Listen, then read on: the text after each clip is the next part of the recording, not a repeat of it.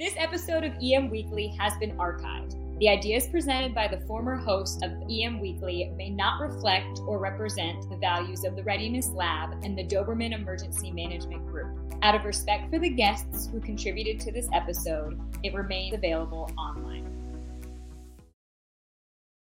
EM Weekly starting right now, bringing emergency managers from around the world together to learn, share, and collaborate.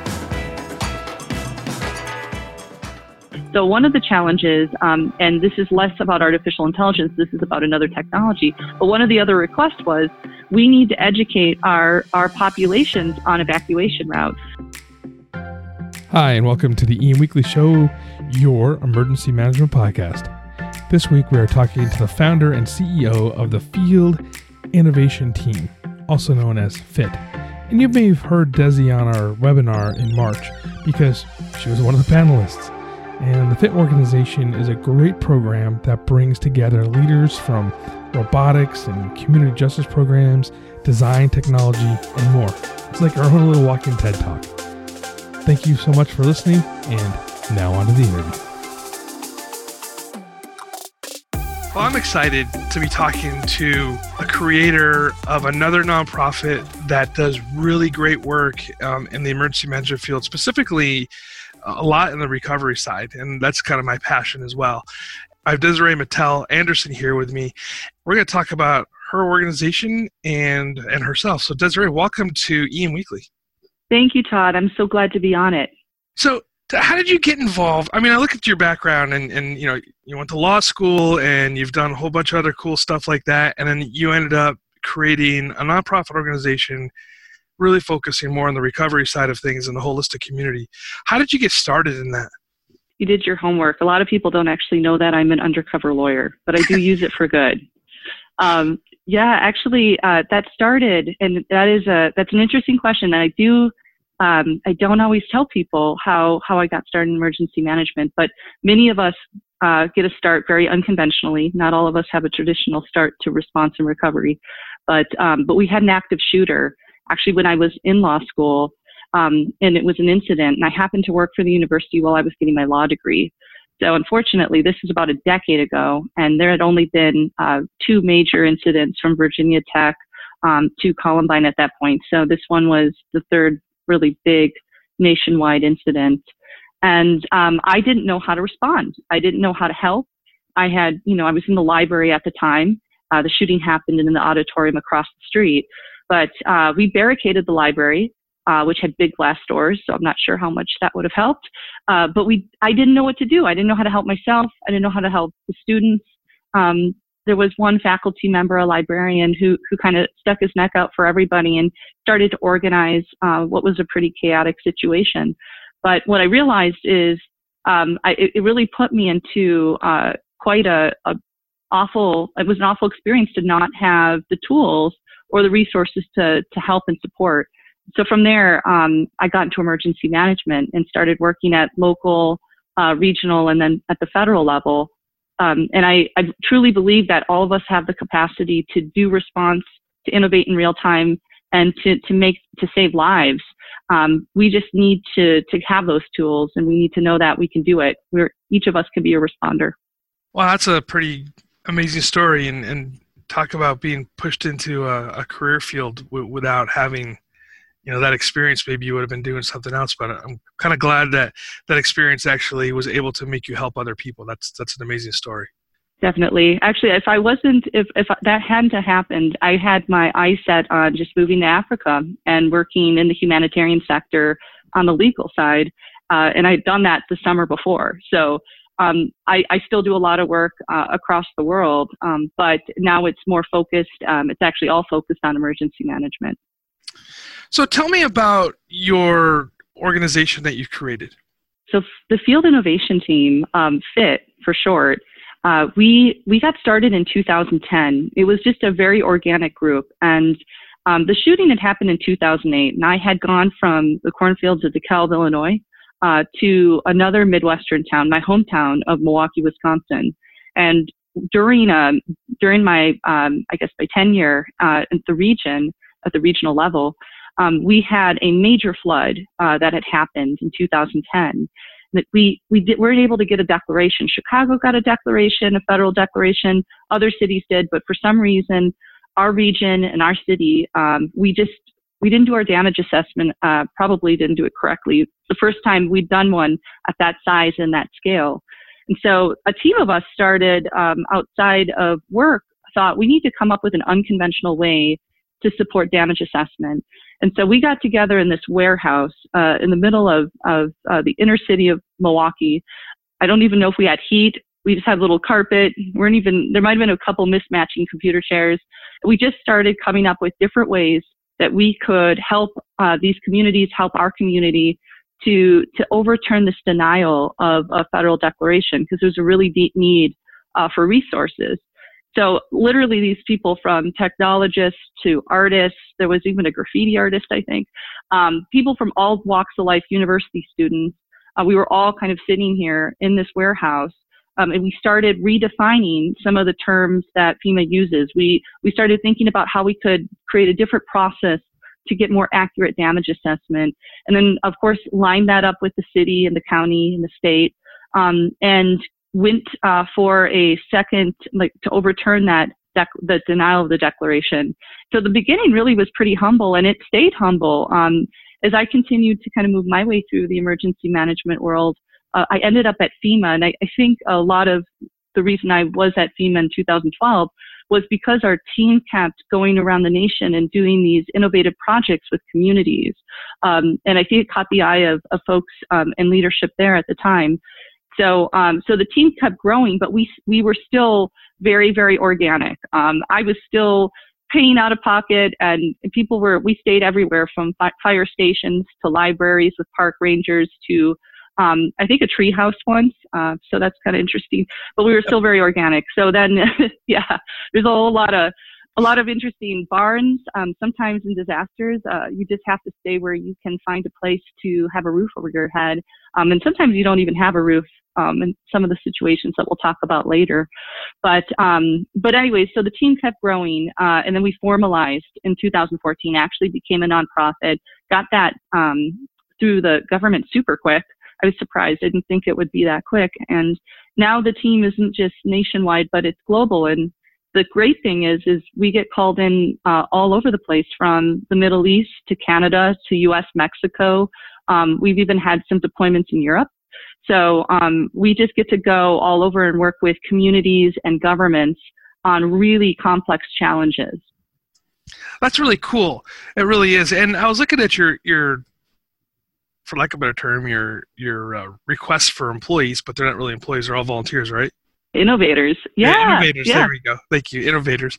And it's technologists, which is like computer stuff, uh, designers, uh, artists, communications uh, experts, social justice advocates, robotics, pilots, community organizers, mm-hmm. environmentalists, mm-hmm. food system experts. I mean, like if you have some skill, uh, basically, and you want to help people, people could join the the fit team or I guess that's that's a redundancy fit, and and really help out, right? Definitely, yeah. I mean, we even had because uh, we hold we try to host an annual boot camp. It got a little busy the last year, but um, but we've even had former astro- like a former astronaut come to our boot camp. And what was really neat is everyone has a different perspective. But his perspective was when he was in space, he, they always had to innovate. They had disasters happening all the time, and on his shuttle, while he was up in space, um, the uh, the heating and the cooling had something had just ruptured from an engineering perspective, and they can't just call up maintenance and say, "Hey, can you beam somebody up to space to help us fix this problem?" It's about 90 degrees in this in the shuttle right now, and we're all we're all st- floating around in our underwear. Uh, no, it had to be the team. They had to come up with a solution to to this challenge, and so he started applying a lot of his uh, space knowledge and space technology um, to some of the challenges that we faced. So yeah, definitely diverse, and we like it that way. So one of the things I teach about um, at a couple of my classes is really the collaborative working with emergency management and response and really bringing the whole community into uh, as a solution.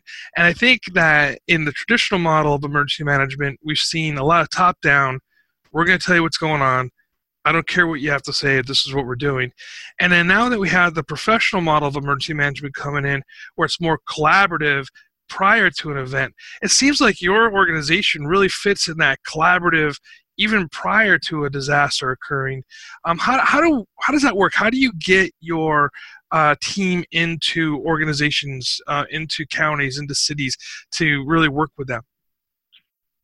Yeah, so sometimes it is literally uh, we get a call. Like we did get a call um, from Strathcona County um, a couple of weeks ago, and our, our friends there had to handle a, a, bombing incident that had happened at a library. This is up in Canada. They did a fantastic job. They had a pretty specific mission for us. Uh, we accomplished our mission, did it within uh, 24 hours, which I was surprised because I thought it would take us a little longer. Some of the engineering and, and mathematics p- parts of the of, of the calculations that we had to do. Um, so sometimes we get a call like we did there, and that was really great because those are partners who are on the cutting edge and they're really thinking about how to push this field. Um, and because they're thinking of that and they're using these diverse stakeholders like our team and others uh, to solve these really complex challenges, um, they end up saving lives because they're able to expedite their response. So, so sometimes it's a call. Um, other times it's uh, it's a group we haven't met yet. Um, we we've had conversations uh, with some folks after the earthquakes in Mexico, and um, un- unfortunately they had they had quite a few deaths, but they also saved a lot of lives because of some of their good and structural building code um, and also lots and lots of volunteers that they had in the streets literally working. And so, so that's a group we didn't weren't familiar with. We got called in and physically went out there and helped to support. Um, other times it's it's we run this thing called a do tank. Have you ever been to a do tank, Todd? I have never been to a do tank. So this this as a spin-off of the creation of the FEMA think tank. And the FEMA think tank was a actually was developed at the local level by myself and a couple of great innovators during that 2010 flood. Um, and so we worked really hard to build out those blueprints and then uh, lobbed it up to FEMA. Um, and then I, I, went over there to help support running it. Uh, it trended globally. It was really a fun, a wonderful experience to do that. Um, and I give a, I give credit to that community for building that out. And I really think there's a lot of unsung heroes that I wish um, I wish Still would have had a little bit more time on that.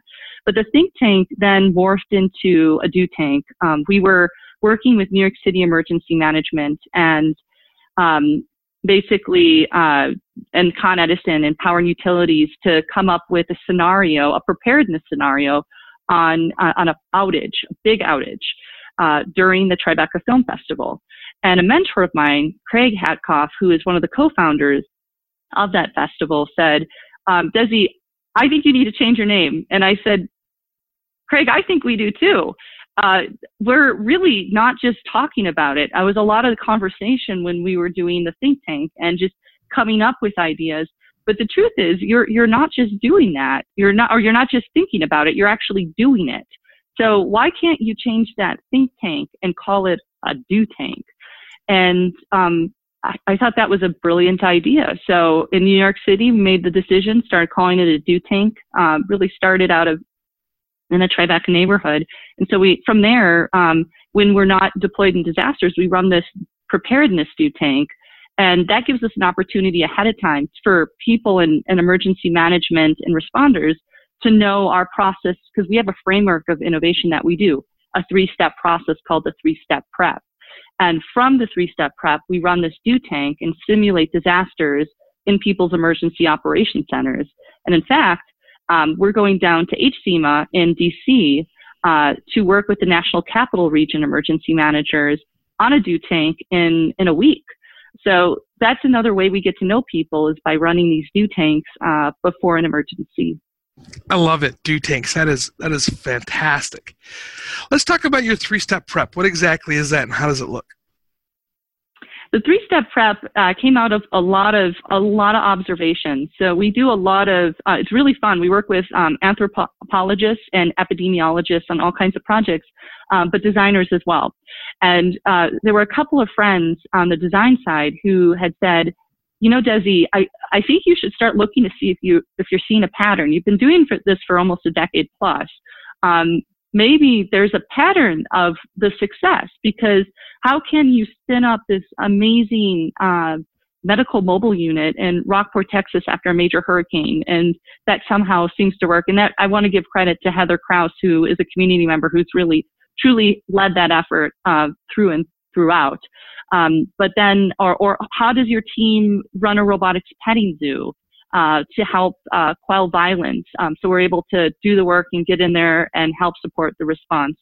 And so, so I started to, we started to document um, myself and a few designers to watch the steps that it took for us to get to these really crazy solutions like flying drones in a mudslide in 2014, which we did FAA approved and incident command approved. It was not a rogue operation or, or, or how we decided to 3D print a topography map. Like what, how did those come? So, so the three steps are really simple and it was distilled down after looking at it time and time again. And we start with step one. It's the what. What are we solving for? And you're probably looking at me right now um, and thinking, okay, well, if it was a mudslide, I'd be solving for the mudslide. And I'd say yes, but a lot of times in disasters, there's more than one what you could solve for.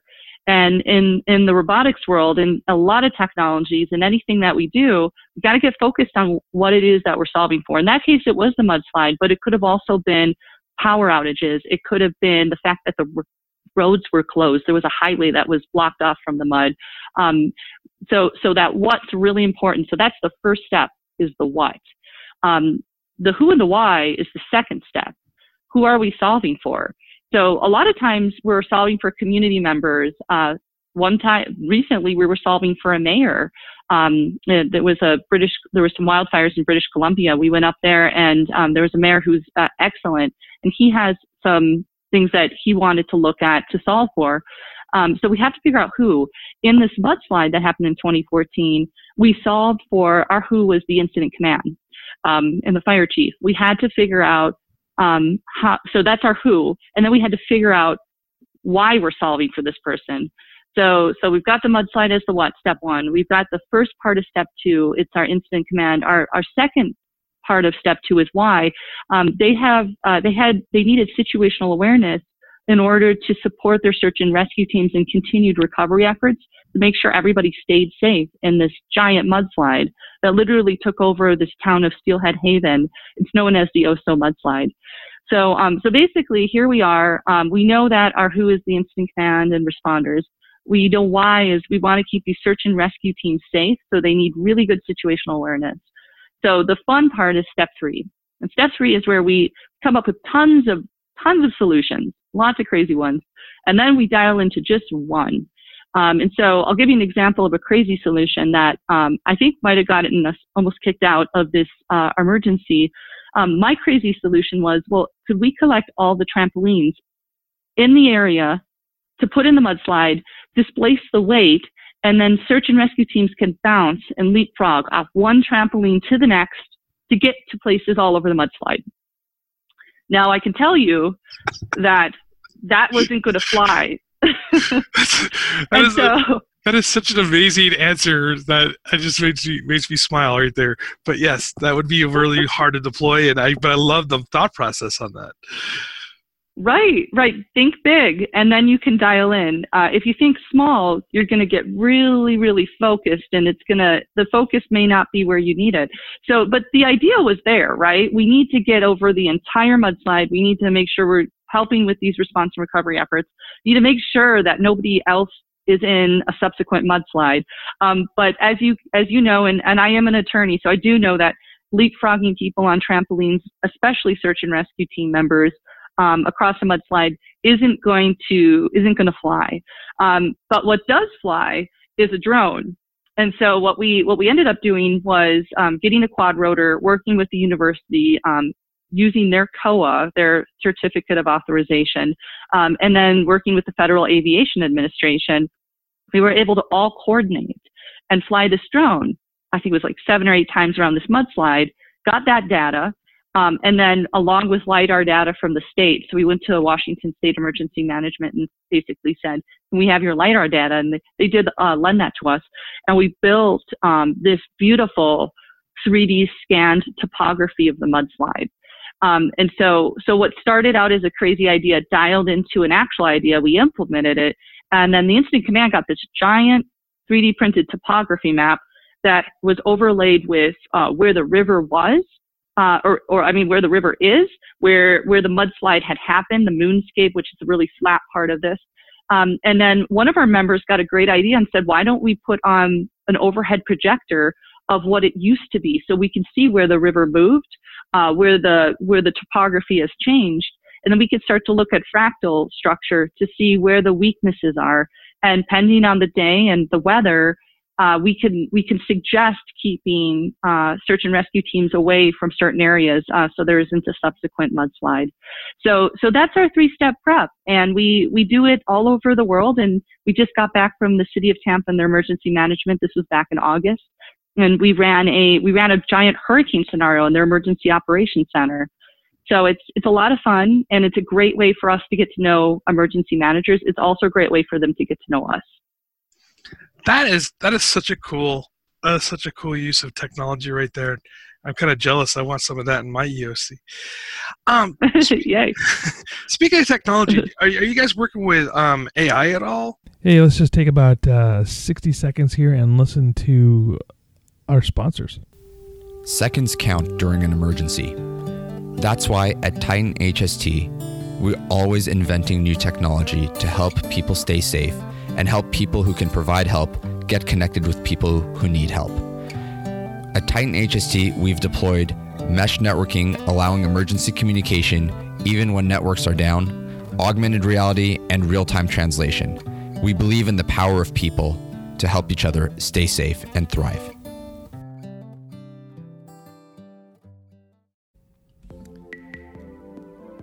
I know that choosing what conference to attend can be hard. There's so many of them out there, right? Well, I think that if you miss the EMLC, that's the Emergency Management Leaders Conference, you're going to uh, just kind of be a tad bummed out. This event is great because it's only two days. It's May 29th and the 30th. It's in one room. We have access to the speakers and to the special guest, and it's second to none.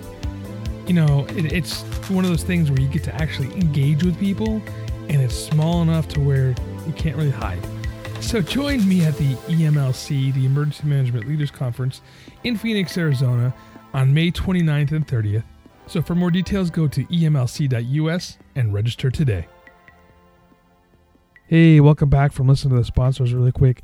Without them, we couldn't do what we're doing here. So please reach out to them, tell them that EM Weekly sent you. Now back to the interview. Speaking of technology, are, are you guys working with um, AI at all? Oh, we are. Um, AI is it's a it's a funny thing because there's a lot of machine learning, there's a lot of artificial intelligence and talk of it, and about from a predictive analysis, which there are some great groups that are are working towards solutions. Uh, we were early adopters in 2015 um, and worked with. Uh, we started with an artificial intelligent chatbot. Um, I'll give you the short of it because there's there's so many stories. But uh, but in the Middle East, in Lebanon, was a surge of Syrian refugees and we tend not to do as many humanitarian pieces, but uh, as, as emergency management, we tend to stay on the side of, of disaster response recovery. We got a call in from um, a group of responders, Syrian responders, uh, from all over. I think they were from, many of them were from Damascus, but they were in the Bekaa Valley of Lebanon. They didn't have a lot of resources. And two of their biggest challenges were they had they had some really big issues with mental health. Uh, people had seen a lot of devastation, destruction, and that's where I'm going to talk about the artificial intelligence.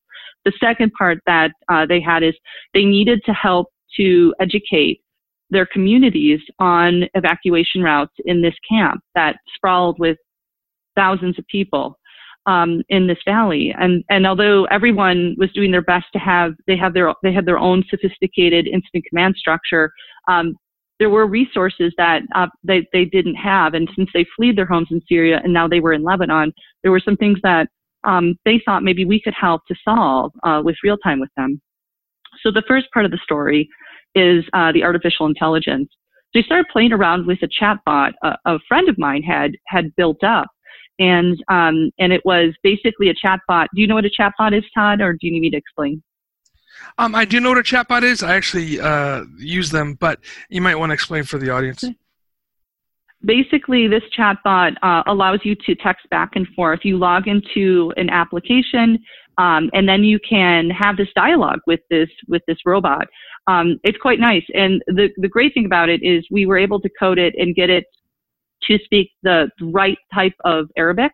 Uh, because very specific and there's a lot of different we learned that there's a lot of different dialects um, in arabic so so it was able to speak a different language um, it was able to communicate with survivors uh, give them an opportunity to to share their stories. And there there were very very sad stories because obviously, as you know, there was a war um, pretty significant in 2015 still going on, and um, and you know people just needed an outlet. But that goes back to the responders. The responders needed an outlet because now they have this community that's displaced.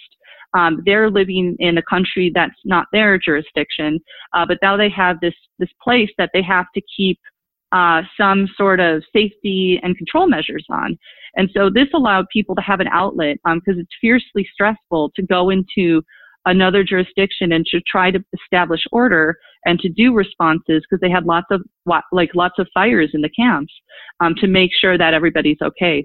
So um, so we had the chatbot for an outlet, and that was a great way for people to have communication back and forth.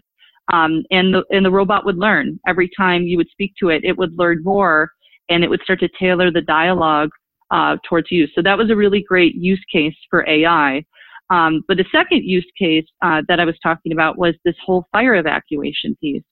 So one of the challenges, um, and this is less about artificial intelligence, this is about another technology, but one of the other requests was we need to educate our, our populations on evacuation routes.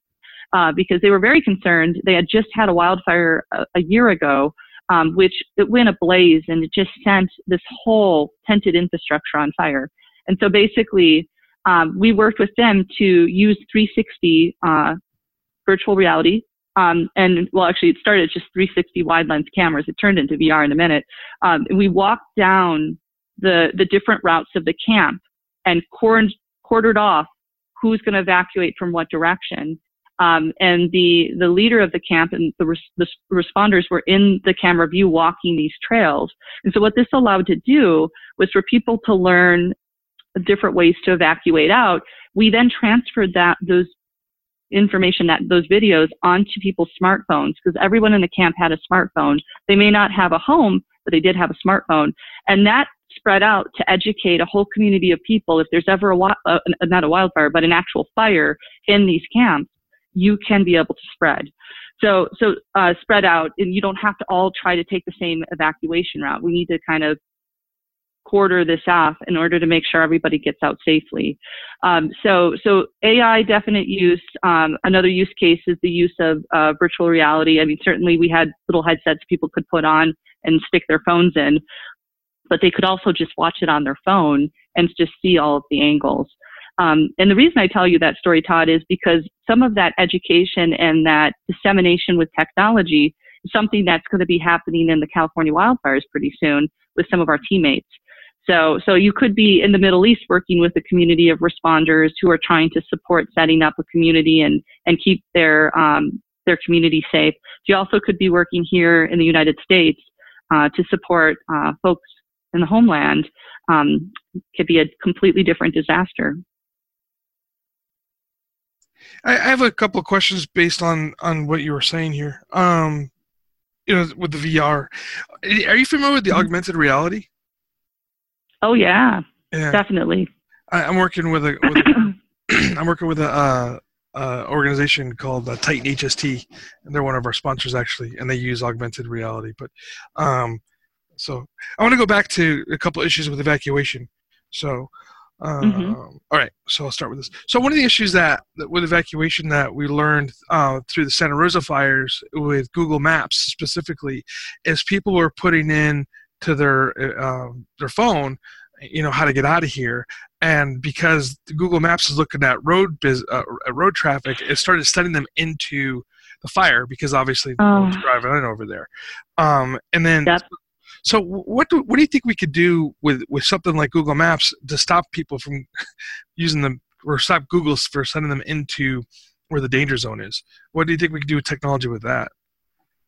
Definitely, I think there could be an overlay of maps and uh, that that speak to each other. So back to this whole, I love the I've, I mean, we're hearing a lot right now in emergency management about predictive analysis for artificial intelligence, and, and that is great. We need that um, as much as possible, but in real time, we need it too. And so I'd love to see uh, map layers played with. Um, if there is a, in the Emergency Operations Center, if there is somebody who is mapping out where these fires are going and working with um, National Weather Service for prediction models because we have to worry about winds. Uh, in Southern California, I always worry about the Santa Ana winds because that was really challenging last year when we were in Santa Barbara and um, subsequently in Montecito. Uh, I mean, actually, it was Ventura, not Montecito. Montecito was the mudslides. It was just right. a complete year of disasters. but um, so there's always these, yeah, it's like one thing to the next: fires, mudslides, um, and massive dozen hurricanes. Uh, in 20, 2016 and 2017, but um, but I, I, would suggest that uh, that data and those maps get overlaid with Google uh, with the Google Maps, and that there be some sort of AI that's interfacing between the two, um, so that it can it can trigger uh, different routes. Because we saw the same thing um, that happened over in Spain in the wildfires that they had when Hurricane Ophelia came up the Atlantic. It fanned its wildfires, um, creating dozens I think there was like a hundred wildfires in little pockets uh, in Spain and parts of Portugal, and some people did end up driving right into those fires. So it's a true concern. And then the other part of that too is uh, mass communications, and this is this is going to be a hot topic here for the next couple years, I think, especially after the uh, uh, Paradise Fire or the the Camp Fire, which burnt through Paradise. Um, yeah. You know, one of the issues there was, was can we have smart mass communication? Smart mass communication. Yes, we can. That's the answer. Um, the question is, we have to make some some pretty preliminary decisions on on where on how we want that to to interact and interface. Because um, humans can make mistakes. Uh, we know that um, we're human. Um, robots uh, tend to be more accurate, but it does take a little bit of the control out of of our hands then. We're, we're starting to see a shift from us behind the driver's seat, um, like we're seeing in, well, we will see in the future with automated cars. I think there's still a long way to go with that because um, of, of just um, some of the sensor technology. Um, but yeah, so we just we have to make some critical foundational decisions about where we see ourselves playing a role in response and recovery in the future. And if we're okay with um, allowing our roles to be adjusted, um, then uh, there'll be a great marriage between technology and, and the human piece. But we're going to have to decide some core values, some foundational pieces first. And, and I hope we do that as a, as a community in emergency management. Um, I don't want to see us not progress. I want to see us go for it. I just want to make sure we do it in a really kind and careful way. Oh no, I agree with you 100% that's just amazing just just reading that stuff. And and I was talking to uh, one of the person one of the people up there that was working in the emergency operations center and she was really taking some stuff hard. And I'm like look I said we're all here supporting you. We're just all trying yeah. to learn, trying to learn from from this. So don't take anything that we're asking as we're attacking you. We're just trying to learn you know? They they they were dealt a really hard set of of cards. We're working uh, with a whole team. I think the mayor's going to be involved in our our we have a weekend hackathon. I'm happy to share by the way if you want me to share any current events or what some communities are doing happy to give you a roadmap on that today. Because um, there's really great things going on in the united states. Um, i can certainly highlight global examples but we've got some great us uh, community partners who are like thinking like on the horizon. Yeah let's talk about that. Yeah for sure. Okay Cool. So lots of uh, lots of uh, community emergency managers around, even in our nation, who are who are really thinking on the horizon. Uh, they're they're thinking towards the future, and so just some great highlights, um, Todd, to share with you because uh, there's just a whole lot of there's a lot to highlight, but I'll, I'll give a, a couple of, of, of big things. So there are communities in Alabama in Florida and Texas, DeKalb, Alabama, which experienced uh, like 67 tornadoes back in, I want to say it was like 2011. Anthony Clifton is the emergency manager there, um, and he's had he's had pretty severe weather almost every year. Uh, it's just he's in this tucked in the foothills of the Appalachians, and they just get some extreme weather systems. So between Anthony and a great team in uh, Rockport, Texas, volunteer firefighters like Jillian Tate um, and the team. And then in, in Miami Beach with Sherry, who's the deputy director of Miami Beach Emergency Management, uh, between these three states, we started looking at one of our biggest challenges, which is figuring out sheltering. Uh, lots of different agreements on who takes care of sheltering and how. And so these communities uh, picked themselves up from their bootstraps and said, you know what, we've experienced hurricanes, tropical storms, tornadoes, major flooding. Uh, we are going to figure out a community sheltering framework uh, that's going to be designed to support our communities. Um, in some some situations, it's outside the emergency management to do, but whether it's your faith-based group in Alabama and the churches, or it's the fire station in Rockport, Texas, or in Miami Beach, we, we ended up in a botanical garden because if you're a barrier island and you live uh, and, and you're just off of the coast of, of Miami, you're going to take the brunt of that storm. They started looking at um, how sheltering can work. I do want to caveat that Miami Beach does not condone sheltering on Miami Beach during a major disaster. They want you to evacuate out. Um, but unfortunately, sometimes that does not happen especially when you have elderly uh, and functional needs and access. So, so those communities are looking at innovative ways to shelter, and there's going to be a guide coming out based on their inside um, that was developed by by my team at the Field Innovation Team, and then a, uh, the banking system BBVA which is an international bank uh, headquartered in Madrid, Spain. So I'll definitely make sure you get that guide, Todd. But that's a really cool one. A second really cool Horizon project in happened uh, in Wisconsin just recently. I got an opportunity to go to. Have you been to Wisconsin Dells in in Wisconsin? I, I have not actually. Um, I, have been to Wisconsin a few times, but uh, mostly like around Milwaukee and stuff. Okay, great. I'm from Milwaukee, so um, that's wonderful, and I hope you had um, your share of cheese and beer and enjoyed the the riverfront uh, walkway. But um, but in Wisconsin Dells, it's um, it's a lot of uh, resorts uh, they have like the Kalahari. So at the Kalahari, a lot of health practitioners and people who work in long-term care facilities and nursing homes, we all got together and we filled this ballroom to have a conversation about preparing our communities for disasters. And what I learned from this was they were dealing with, they had a gas explosion in their community of Sun Prairie, a big one. Um, they had major flooding in Dane County this last year and 16 tornadoes that struck uh, communities like Dodge, Sheboygan, and um, Delavan, and a whole lot of other counties.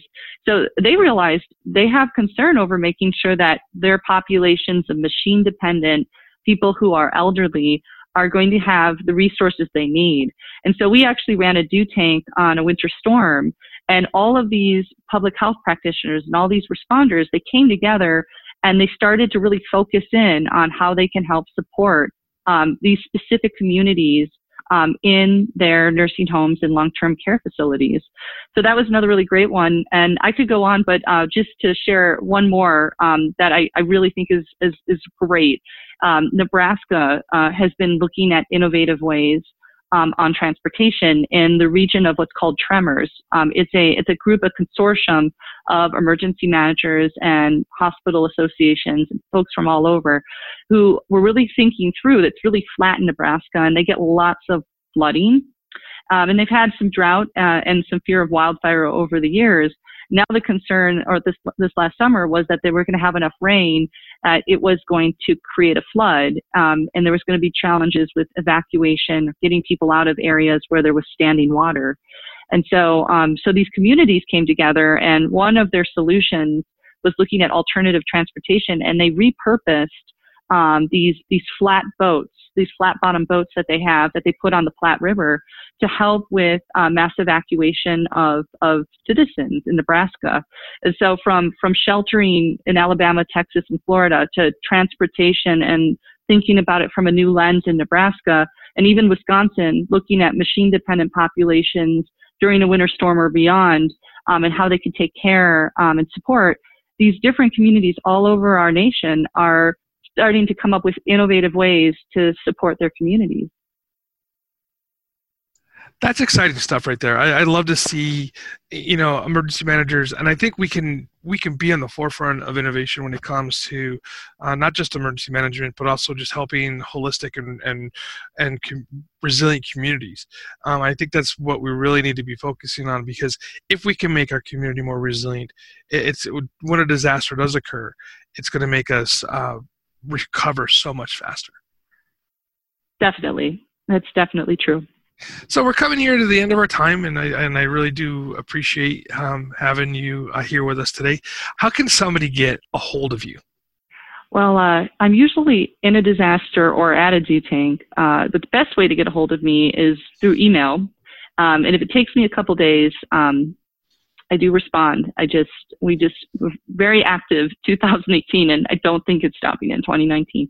So they can get a hold of me at uh, Desiree, D E S I R E E, at fieldinnovationteam.org. So that's Desiree at fieldinnovationteam.org. And uh, they can shoot me an email. And we love, love emergency managers and practitioners who are thinking about the cutting edge. And I do truly love getting emails from folks who have uh, incredible ideas. In fact, um, the other day I, I received an email from a group out of Massachusetts um, on how they're working on some really interesting concepts um, to support with robotics and and and sheltering uh, for survivors post storm. And so uh, there's some things that we could do to help support their experimentation, and certainly they could maybe even get out in a future disaster. Um, so we love great ideas, and we certainly love working with people who want to come up with great ideas. So don't forget if you if you want to learn our three step prep and, and run a do tank, we enjoy coming into your emergency operations centers and ideating with you too. And then you guys also have a, a website, right? We do. We definitely do. And that you can get to our website at www.fieldinnovationteam.org. That's www.fieldinnovationteam.org. And we'll have that information um, down in the show notes as well. So if you guys are driving or you don't have your pencil sharp, we can go ahead and just click on that. If you go to the website and or to whatever device you're listening to, to the show notes down there. Okay, so here comes the toughest question of the day. What book, books, or publication do you recommend for somebody in the field of emergency management? Todd, I knew you were going to ask me this question, and I got to tell you that there are so many incredible books. I have five books that we had on our summer reading list that I'm going to share with you online uh, that you could put up from. There's a great gentleman out of Norway uh, on crisis communications to a whole disaster heroes series out of Ontario, Canada. And then there's a couple of great resources from the United States. So I'm going to send you a list um, so I don't lose sleep over forgetting one of these great books. And then, uh, yeah, check them out. Super great. Awesome, and we'll also have that list um, on the uh, on the show notes and on the, our website as well. So thank you so much for sharing that list. I really think that reading is very important for emergency managers, not only um, just to keep your mind sharp, but also to learn what other people are doing across the world. And uh, thank you for that that list. All right, before we let you go, is there anything that you'd like to say directly to the emergency manager out there? Yeah, that you you are an innovator. You may not know it, uh, you may not think that you can innovate, but when resources are scarce, when you don't have enough people under your command, um, when your time is running out and you're in the emergency operations center, uh, you will innovate and you have innovated. Um, so each one of us ha- has it in us. We are innovating in real time in disasters uh, all the time, every day, even in just our day to day. So continue to do that, build out on that, um, give your staff the support to be innovative and um, join us. We, we love it. Throw us a complex challenge. Um, we're, we're always up for it and we're always game to work with you. So keep innovating in real time and uh, we'll see you in the next disaster. Desiree, it was my pleasure having you on this show. I'd love to do it sometime again. Yeah, we should definitely cover next time some current uh, emergencies because we're getting ready to deploy down to Paradise. oh man, you got your work cut out for you there at Paradise, and and my heart and mind goes out to to all the people who lost something up in Paradise. I know there's even though 65% of the the city was was affected. I think it's more than just 65% of the city that's uh, of the residents that have impacted. So good yeah. luck up there. Cute story on them. Yeah, thank you. Cute story on them. They are not only surviving, but they are they're picking up their bootstraps. They're doing some great work. So I hope that next time we get to share some of the amazing findings. And um, like I said, I think the mayor and some of the community leaders are going to be joining us for a hackathon this weekend. So, um, so they are they're getting innovative in a really difficult situation, and we're really excited to have them join us. All right, awesome. Well, I'd love to. I'll talk to you guys later. Yeah, thanks, Todd.